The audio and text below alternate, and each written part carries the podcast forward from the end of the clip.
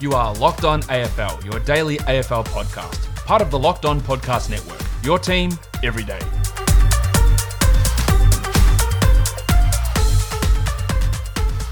Welcome to Locked On AFL. I'm your host, Kane Pittman.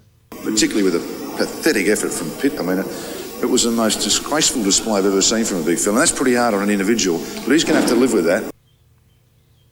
Alongside me is a man who I'm not sure if he's a Scotch drinker. I, I guess that might be the question we have to ask, but of course it is Josh Lloyd. Lloyd is Lloyd. Lloyd to Lloyd. Lloyd. Lloyd. Lloyd. Okay, no, I, I never used to be, but um, I tell you, I tell you that uh, these days I, I, drink a lot of whiskey, but it's Irish whiskey. I drink bourbon. I drink uh, Japanese whiskey. I haven't really got into the Scotch, so maybe uh, maybe that that could be my downfall.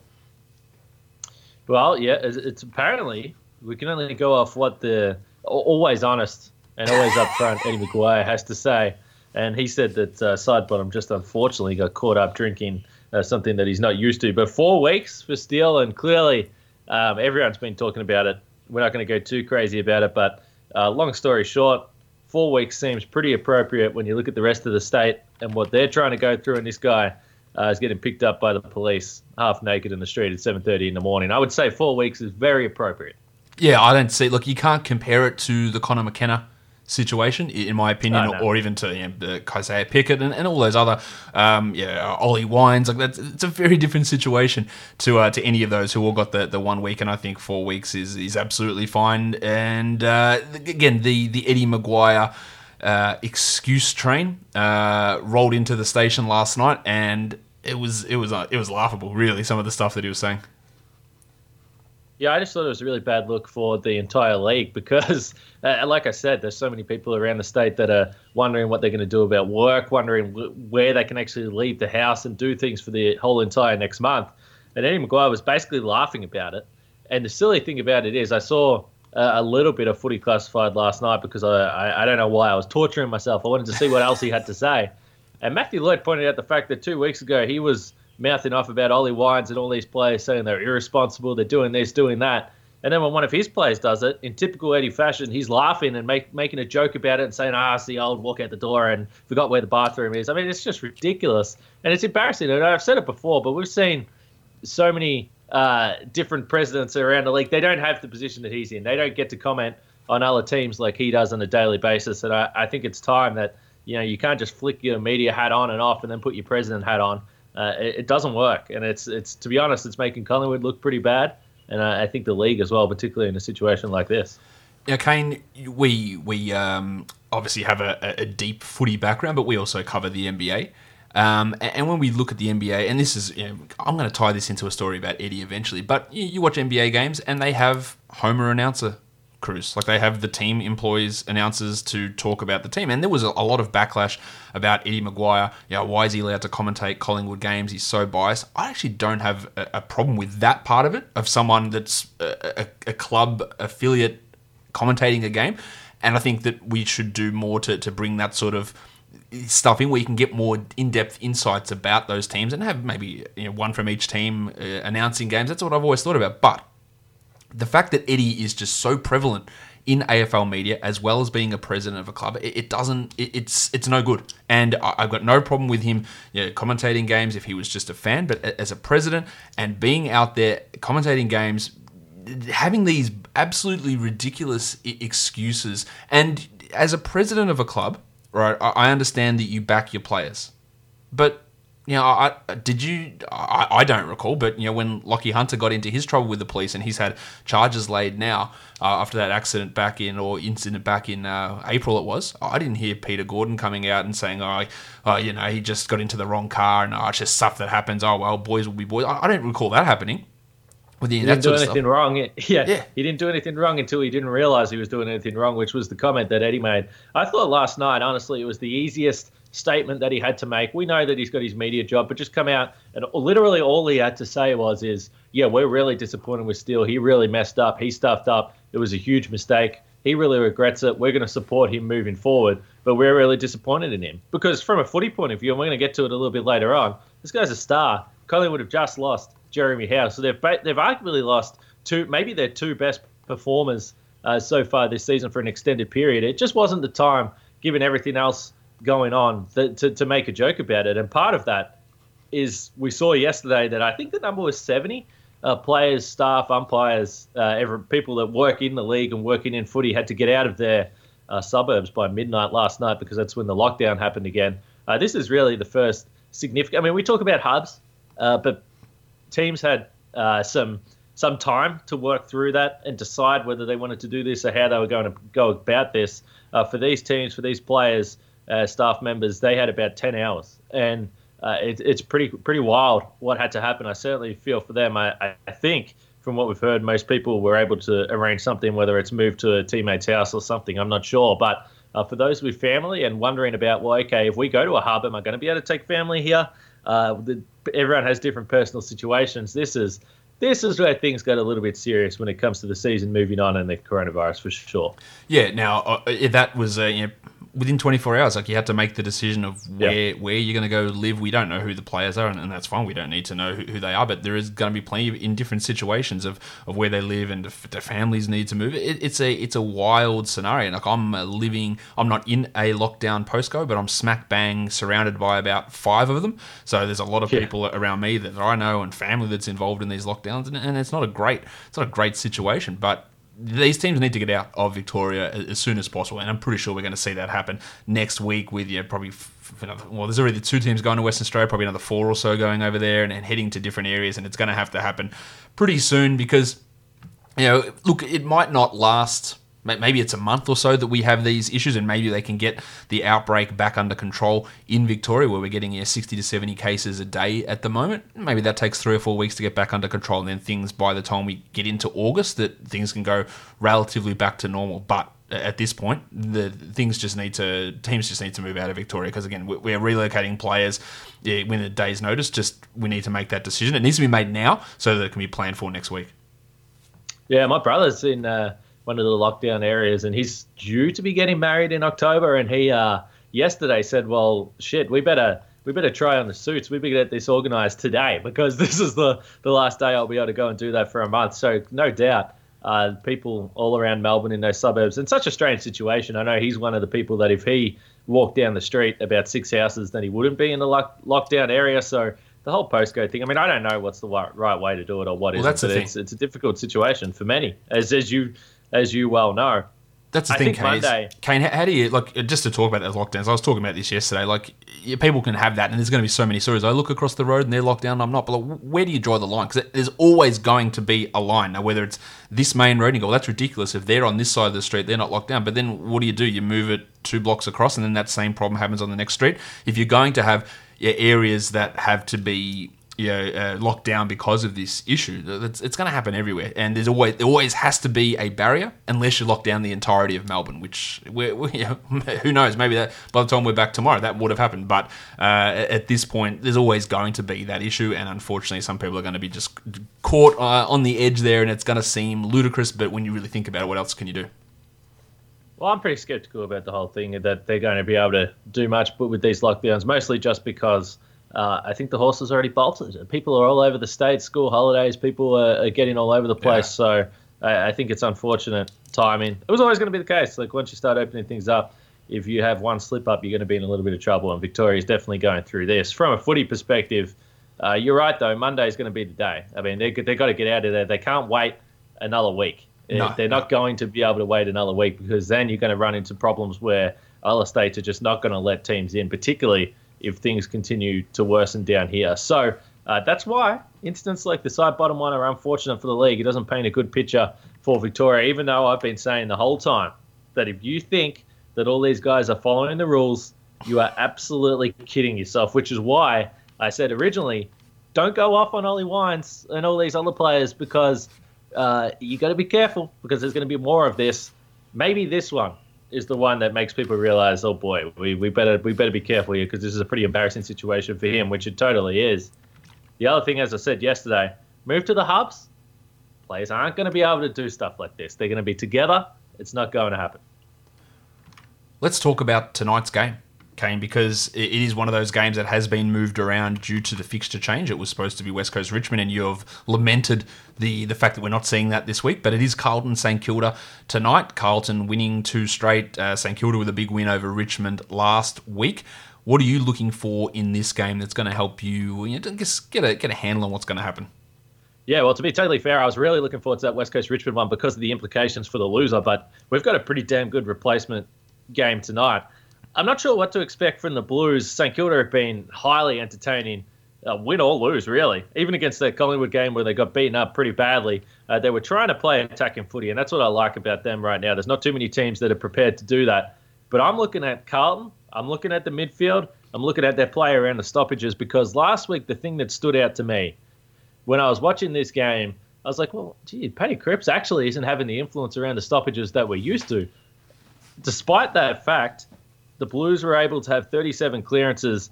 Uh, they were plus uh, more than 10. I, th- I don't have the number in front of me, which is poor hosting on my behalf. I think they were plus 12. I think Essendon had 25 clearances to Carlton 37, but Paddy Cripps only had two. Now, if you compare that to the three other games this season, Cripps had 10 clearances out of 32 against Richmond, 6 out of 29 against Melbourne, and 12 out of 27 against the Cats. So he was running at having 31.8% of Carlton's total clearances this season, which is an absolute absurd number. On Saturday, only 2 from 37. And the thing that stood out when I looked through the stat sheet, they did it by committee. Pittonet, who, by the way, I used to call Pittonet, but I heard Jason Dunstall call him Pittonet on Fox Footy, and uh, I can only trust that he knows one of the former uh, Hawthorn guys. I, I, don't know, so I'm gonna I'm gonna run with that. Pittonet, he had eight clearances. The big fella, he's had a fantastic start to the season. But other than that, they did it by committee. Setterfield had six. The young guy, he's only 21. That's a real positive. Marc Murphy three. Tom Williamson three.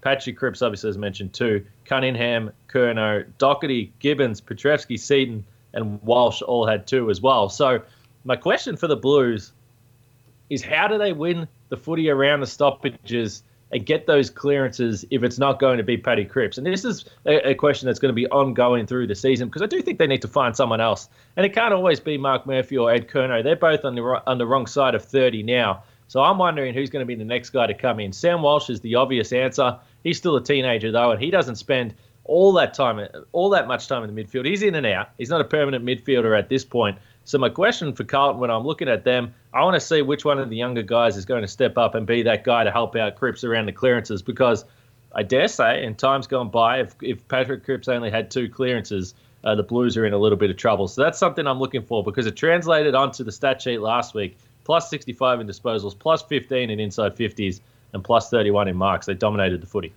Setterfield had three centre clearances as well. Cripps didn't have a single Yeah. centre clearance out, out of the, the nine that they had, so that's that's a key thing. So maybe it's maybe it's him. Maybe it's Setterfield that's going to get in there and, and do that uh, do that work along with uh, Pitnet, who I did call Pitnet as well. And I heard someone say Pitnet. I thought, "Ah, I'm not sure about that, but if Dunstall's saying it again, having that affiliation at Hawthorn, then, then maybe it is Pitnet.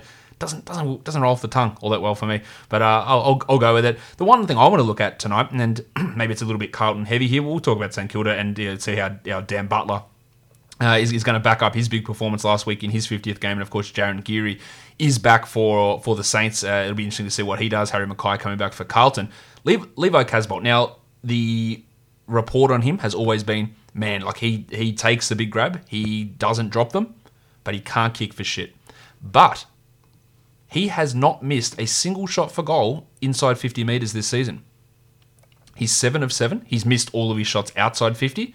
But again, according to Stats Insider's expected scores, he's at a, a plus six in score differential in terms of you know, where he's actually kicking the shots from and their expected difficulty. That's a 17% increase of, of where you know what his expected scoring is from there, and that's not just including you know, Levi Casboult's history as a goal kicker, but even last season, I- think we we, we forget he he actually kicked him all right, 52% conversion last season for uh, for Casboult, and so maybe that that idea that he is this horrible shot for goal is something that we need to consider retiring because you know going at 52% which uh, sorry last season he didn't go 52% uh, let me get my numbers through to this season he's at 55% 52 last year but that was um that was uh, fourth on the team in, in terms of shot for goals, and one, and one of the top guys there was Mitch McGovern, Curnow, uh, Cripps, and then Casboult. Like so, that's for a guy that is continually pilloried for being a poor kick. I don't think that's that that's a that's a big improvement from where he's been in the past.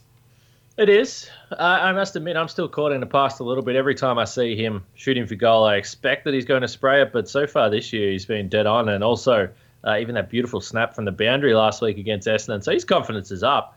As far as marking the footy goes, I mean, you just feel like uh, I think I mentioned it earlier in the week, but he he's right alongside Charlie Dixon in, in terms of confidence you have with a guy taking a pack mark. No one else in the league is doing it, uh, and those two are. And he's been tell you what he has been. He's been a huge addition to this team in the last couple of weeks without Harry McKay because uh, you think about what he brings to the team, and, and he was quiet against the Cats while Casboult went absolutely nuts. Last week they didn't have Harry McKay. Uh, now they bring back Levi Casboult, and again he stood up. So I'm looking forward to them integrating uh, Harry back in there. As far as the Saints go, huge out. Zak Jones. Yeah, it's massive. They get Jarryn Geary back, and, and he'll play uh, that sort of halfback role again. But Zak Jones has been rolling through the middle a, a, little bit. And you talk about the attacking footy that they play. Uh, there's a reason that they've been able to do that because Zak Jones has always been a player that when he gets the footy, he's not messing around with it. He's putting the head down and he runs hard. So he presents options down the field for, the second or third possession in the string. So they're really going to uh, miss him. I don't think Jarryn Geary at this point brings that type of explosiveness, but nonetheless, anytime you get your captain back, you got to be feeling pretty good. We pumped up Dan Butler earlier this week, big time. He's playing game number 50 as well. Kind of hard to believe. He's only played 50. That's how hard weird. it was for him to get a game with the Tigers. What do you think of the the ruck battle? Uh, we talked about Pittonet already, but Rowan Marshall. Um, yeah, uh, these are guys that you know, both 24 years of age. They haven't had yeah, huge amounts of experience. Yeah, 37 games for Marshall, just the 10 games for Pittonet, and both guys have uh, really stepped up this season. And uh, Marshall, you know, taking on that number one ruck ruck role at St Kilda. Now, um, yeah, has anyone got the edge there? Uh, well, I love Rowan Marshall. I thought it was a good move last week uh, with Paddy Ryder out of the side. I just was double checking that he was out. Yeah, I, I think playing Rowan Marshall as that sole ruckman is really good for the Saints. Uh, last night, actually, I don't know why. Don't ask me why, but uh, I do have Rowan Marshall on my super coach side, and I, I did have a dream that Rowan Marshall kicked a goal from about 50 metres out directly in front to, to clinch the game over the Blues. And uh, for those to play super coach, you get those clutch goals. You get some pretty handy points there. So I'm looking forward to that being replicated tonight. But Marshall, I said this before, but as a guy that plays in the ruck, effective in there, gets around the ground, can take marks, beautiful skills as well. Really beautiful skills. But Pittonet, they had a good start. This is two young, good ruckmen in form. You talked about having a dream last night. I had an AFL related dream last night as well, completely unrelated, but it's. We're talking I, too much footy. It's this. I, you're, you're, gonna you're gonna probably want to hang up after hearing this one. I, woke up and I had a. I thought, oh, that, that's weird. And then I remembered that my dream was that that Matty Robbins used to play for the Bulldogs in Geelong before that. He was hosting an Instagram live and he was holding up a sheet of paper from a dermatologist explaining why he now had adult acne. So that's the level of uh, dreams that I'm currently undergoing during this uh, this time. Matty Roberts, uh, face full of acne, holding up a letter from a dermatologist on Instagram Live. None of which obviously happened, but that's uh, that's where we are in the in the world of uh, quarantine, Corona. What the hell am I doing in my life? I'm going to move on to Essendon Collingwood because that um, that's pretty damn strange. I got to tell you, like uh, I, I don't even really know what to say. You've thrown me off. But Essendon Collingwood on Friday night, we've already spoke about Jeremy Howe being out, Steele Sidebottom being out. This is a big challenge for the Pies. I know you're interested in looking at who can replace the production from Sidebottom because, as I said, I think most people would have Howe as the most important Magpie early, early, on this season, but Sidebottom's right up there with him as potentially uh, the one and two rated players this season. He's been phenomenal. Well, we talked about how a little bit already is know, Darcy Moore perhaps stepping into that role. But Sidebottom, he wasn't quite as good against GWS, but he's been really strong in some of the other uh, other Collingwood performances, equally adept on either side of his body. And now it's a four week absence. The, the, I guess the positive thing for Collingwood is it does look like Adam Treloar could be available for selection. He's been dealing with injuries so far, so you would imagine that he could step in and take some of that role. But if it's not him, then it, it gets a little bit hairier as to what they're going to do. Scott Pendlebury stepped up last week, had a really big game, and of course we know how good he is. But who are they going to throw in there? Is it going to be Callum Brown that plays a little bit more on the wing in the midfield? Uh, Hoskin Elliott's going to push up a little bit. Like who's going to take that Sidebottom role of being that adept ball user who just knows how to get on the end of it, gets those uncontested possessions, kicks goals? Yeah, who's who's that likely player to do it? I think yeah, Treloar is the answer if he is ready to go. But outside of him, it does it does put a real dent in what they do in the midfield. Well, the Pies have had their success through their pressure right across the, the field. They're the best in the game at it right now.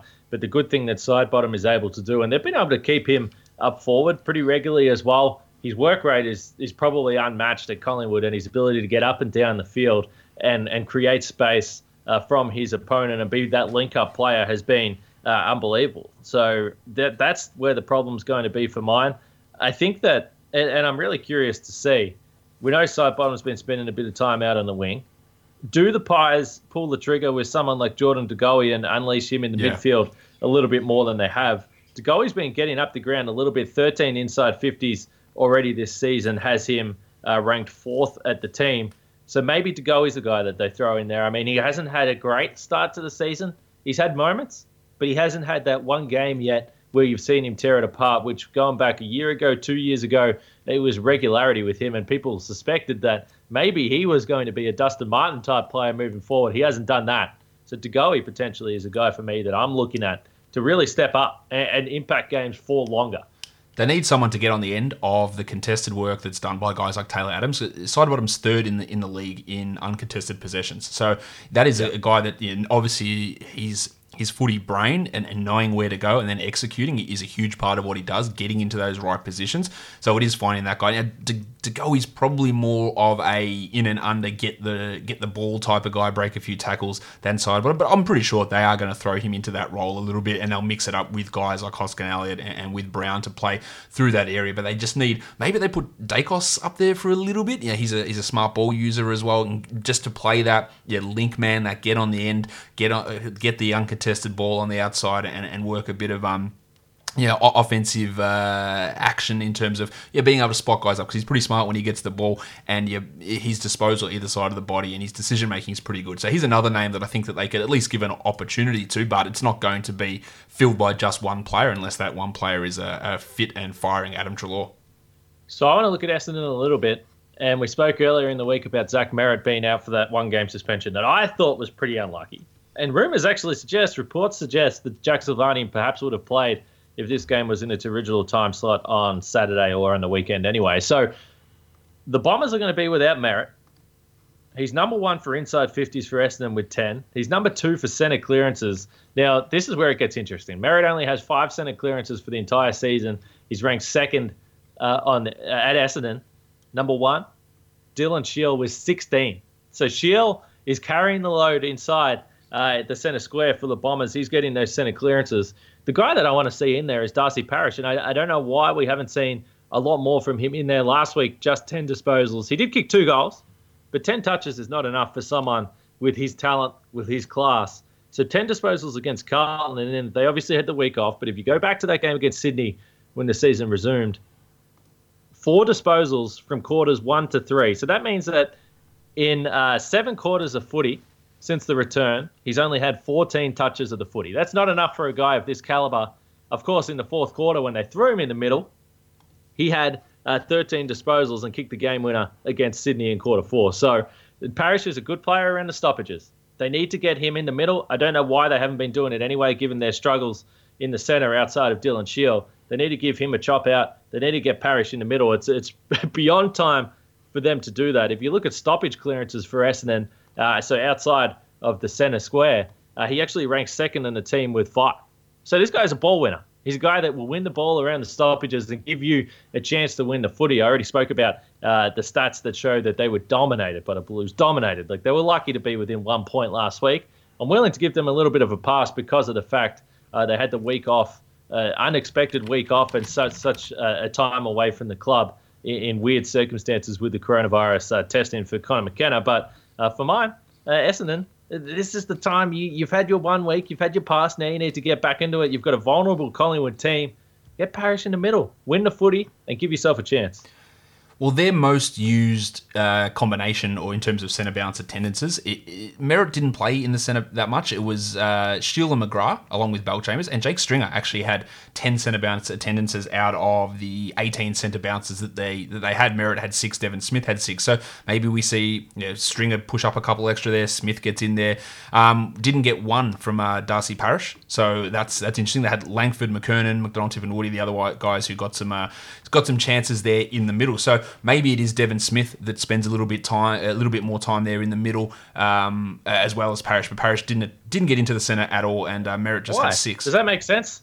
Does No. that make sense to you? I know. uh, Look, with we talked we talked about how good he was in that Sydney game and just how damaging he was every time he got the ball through the middle of the ground. Uh, it should have been inducing panic in any Swans player, coach, or supporter. Um, I think they're going to have to throw him in there this week. I'd rather see him in there than than um, yeah more Devon Smith. Yeah, me too. And and the point you made is even amplifies this even more. If Zach Merrett is second at the team for centre clearances this year, and there's and he's minus eleven of Dylan Shearer in the middle, then maybe they're just putting the wrong guys in. Like I'm, I'm sure they're looking at these numbers and there's reasons for why they do this, but it doesn't make a lot of sense to me when you look at uh, how badly they were beaten at the source last week. It's really difficult. I, I know centre clearances and inside 50s these days, and some stats are a little bit misleading. But if you're getting beaten that badly and you just can't get your hands on the footy, you don't give yourself a chance to win. And it seems to me that their best uh, clearance players aren't being put in the situation where they can win the footy for you. Because you're right. I mean, that Sydney game, uh, the fourth quarter, I remember it clearly. I mean, there's no chance, absolutely no chance Essendon wins that game without Darcy Parish. Yeah, so that is that's obviously a big big hole to fill there, um, and how it how it gets filled. Both both teams have got big midfield holes. So does do you think the the absences of Sidebottom and uh, Merrett, you know, even out? Uh, no, no. I, I do think Sidebottom at this point. I probably rate him a little bit higher because, as you said, I, I think he brings more to the table. You can put him forward. We know how valuable he is up forward as a goal kicker. You can put him in the middle. You can put him out in the wing. You can get him at halfback. I think Sidebottom just brings. Uh, he's a more versatile player, I believe. I believe that's the way I see it. So I think Sidebottom's a bigger loss for Collingwood than Merrett is for Essendon, uh, as in individual. But for team based, I'm not sure which one throws off the balance more because I would generally suggest that Collingwood are a, a deeper team. They have a deeper uh, wealth of talent across the entire list. Yeah, that's that's probably true uh, in terms of just overall you know, percentage impact of uh, of how that's going to impact the team. Um, so uh, Collingwood's probably going to be able to cover that again, especially if they get a, a guy like Treloar back to to cover that uh, cover that absence. That will be uh, it won't be quite evening it out because they're, they're different types of players. But you know, getting a, high level guy back in who's a, a first picked midfielder type guy most weeks, then uh, I don't think there's going to be yeah, it's not going to be a too much of a drop off there for Collingwood. No, I wouldn't think so. Although I'm not willing to make a prediction because I have no damn idea what the hell's going to happen this year. And uh, Essendon second week back, much like Melbourne, who are, who were clearly pretty rusty last week against Geelong as well. So uh, I'm looking at both of those teams to see how they respond after having uh, a full week on the track, knowing who they're going to be playing, and understanding that now it's second week back because they never got the opportunity to have the second up performance where we saw a lot of sides uh, bounce back from not playing so well. So I'm curious. Uh, unfortunately for both of those teams, they're going to be disrupted again pretty early next week when they are packing their bags to go into state. It's it's crazy. It's a crazy season right now, but I, I'm enjoying it. I'm not. I, I've said this before. I'm looking for this thing to keep rolling. Do whatever you have to do to keep this thing going. We um, also probably just one last thing on this game. There's a chance that Conor McKenna does uh, does return as well, so that'll be great for him to, to be back in. But we'll uh, we'll confirm that tomorrow when we uh, when, when we look at the teams and, and the news around selection. Kane, thank you for coming on with me. And unlike uh, Malcolm Blight and Matthew Lloyd, you are not calling for backwards kicks to not be counted as marks. So that's uh, you can keep your position on the podcast. Thank you for coming on with me again and talking. I'll see you tomorrow. Blues and the Saints. Uh, I'm I'm really curious to see if Carlton can back up this back up this performance. I don't know when was the last time they won three games in a row, but off the top of my head, I feel like it was a long while ago. it feels like a long time ago, and uh, hopefully we get a, a good game tonight. It's going to be it's going to be fun to watch these two teams who have been uh, surprises of the season. And if you want to surprise us, why don't you go leave a five star review on Apple Podcast? You can also subscribe Apple Podcast, Google Podcast, Stitcher, and on Spotify. And today I'm going to leave you with a shout out to Essendon legend David Calthorpe.